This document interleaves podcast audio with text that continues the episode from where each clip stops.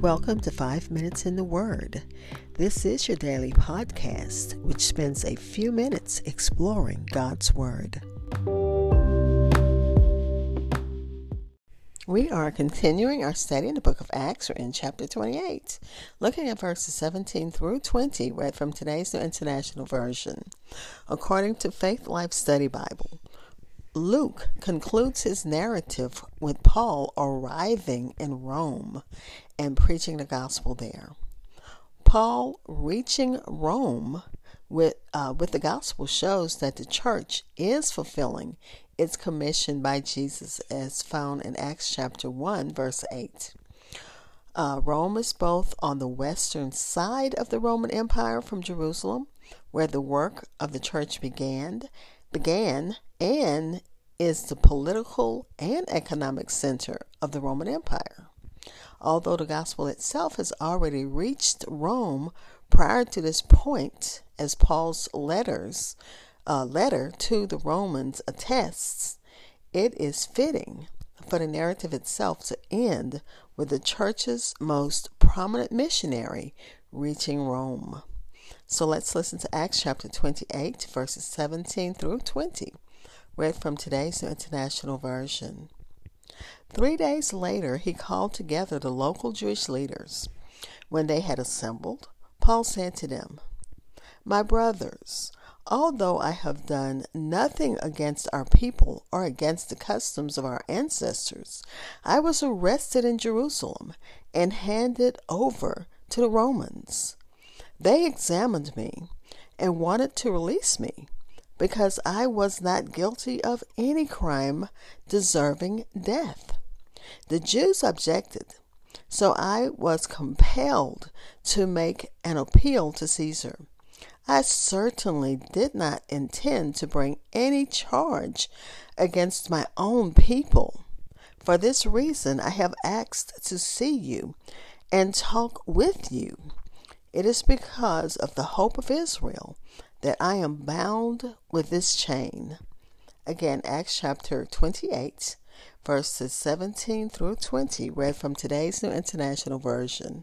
I'll be back with insights and close with prayer.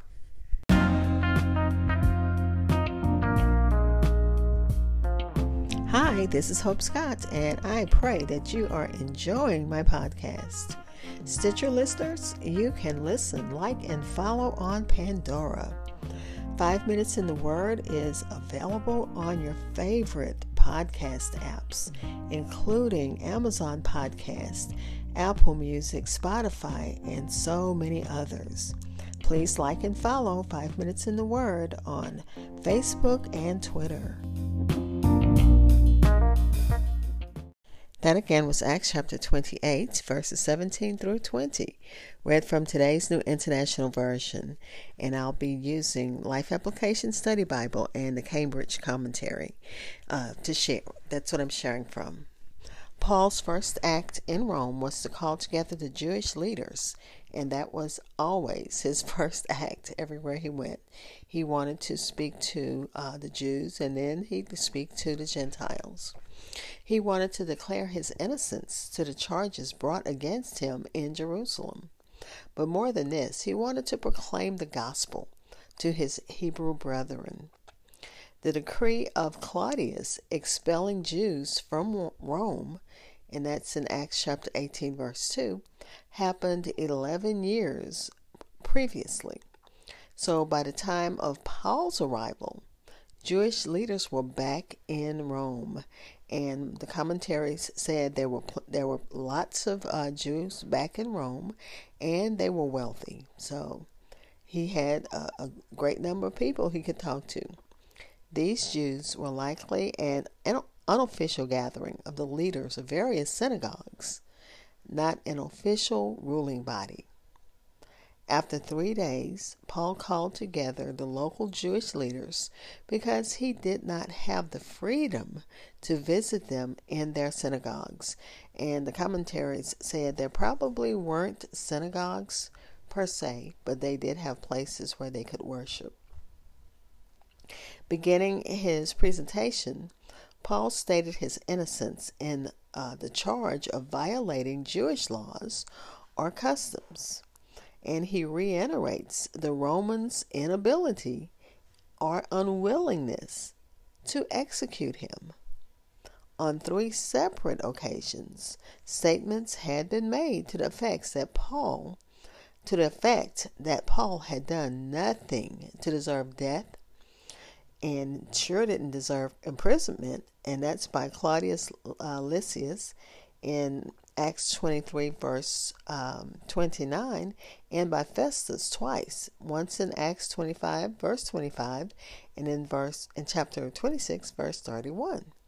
So Paul emphasized that he had appealed to Caesar because the Jewish leaders had adamantly and unjustly continued to pressure the authorities for a conviction. And we know from, uh, because we got the behind the scene look, that these Jewish leaders were ready to kill Paul any chance they got. So, with him being um, imprisoned, it, it saved his life, but that's also according to God's will, also. So, he said he didn't have any other choice. This is what he had to do to um, to get a fair trial, basically. And uh, and he further assured the Jews of his own motives in appealing to Caesar, not because he was trying to harm his own countrymen, but solely to be declared innocent and set free.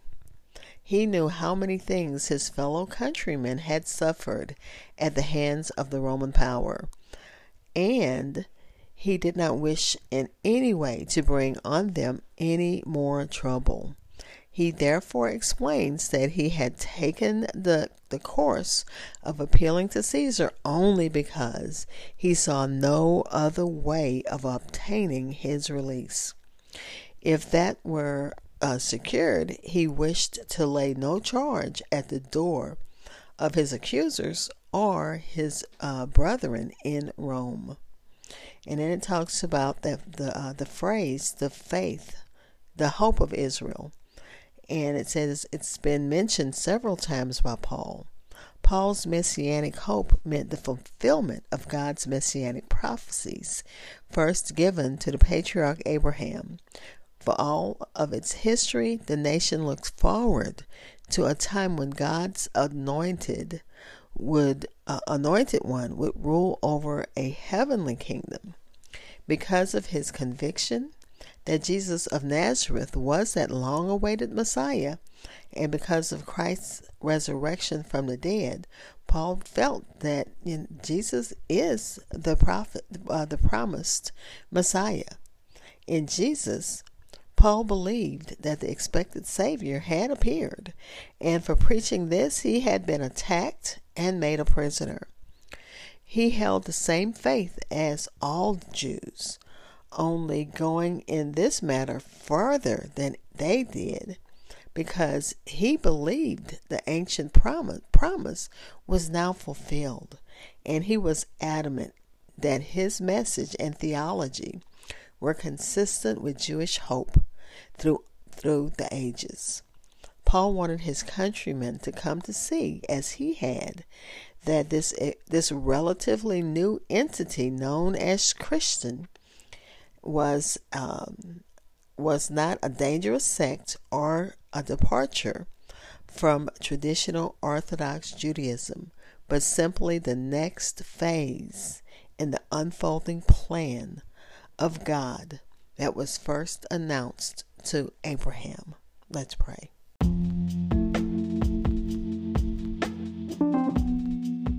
Father, we thank you for your word, and we thank you that just as Paul, we also believe that Jesus is the fulfillment of the law and the prophets. So we thank you, Father, as we continue to study and read, as we're now in the last chapter of the book of Acts. We thank you that the, your promise was fulfilled to uh, the Apostle Paul, that he would make it to Rome, and that your uh, provision, that your uh, command, that the gospel should reach to the utmost parts of the earth is still happening. So we thank you for that. Father, we're praying for those who need you right now, especially those in war torn areas, especially those who've uh, who are experiencing um, natural disasters that have uh, caused them to lose everything. So we're praying for those. Praying for those who need you in, um, in personal matters. Whatever the needs are, God, we place them at your feet and we're thanking you in advance for answered prayers. Amen.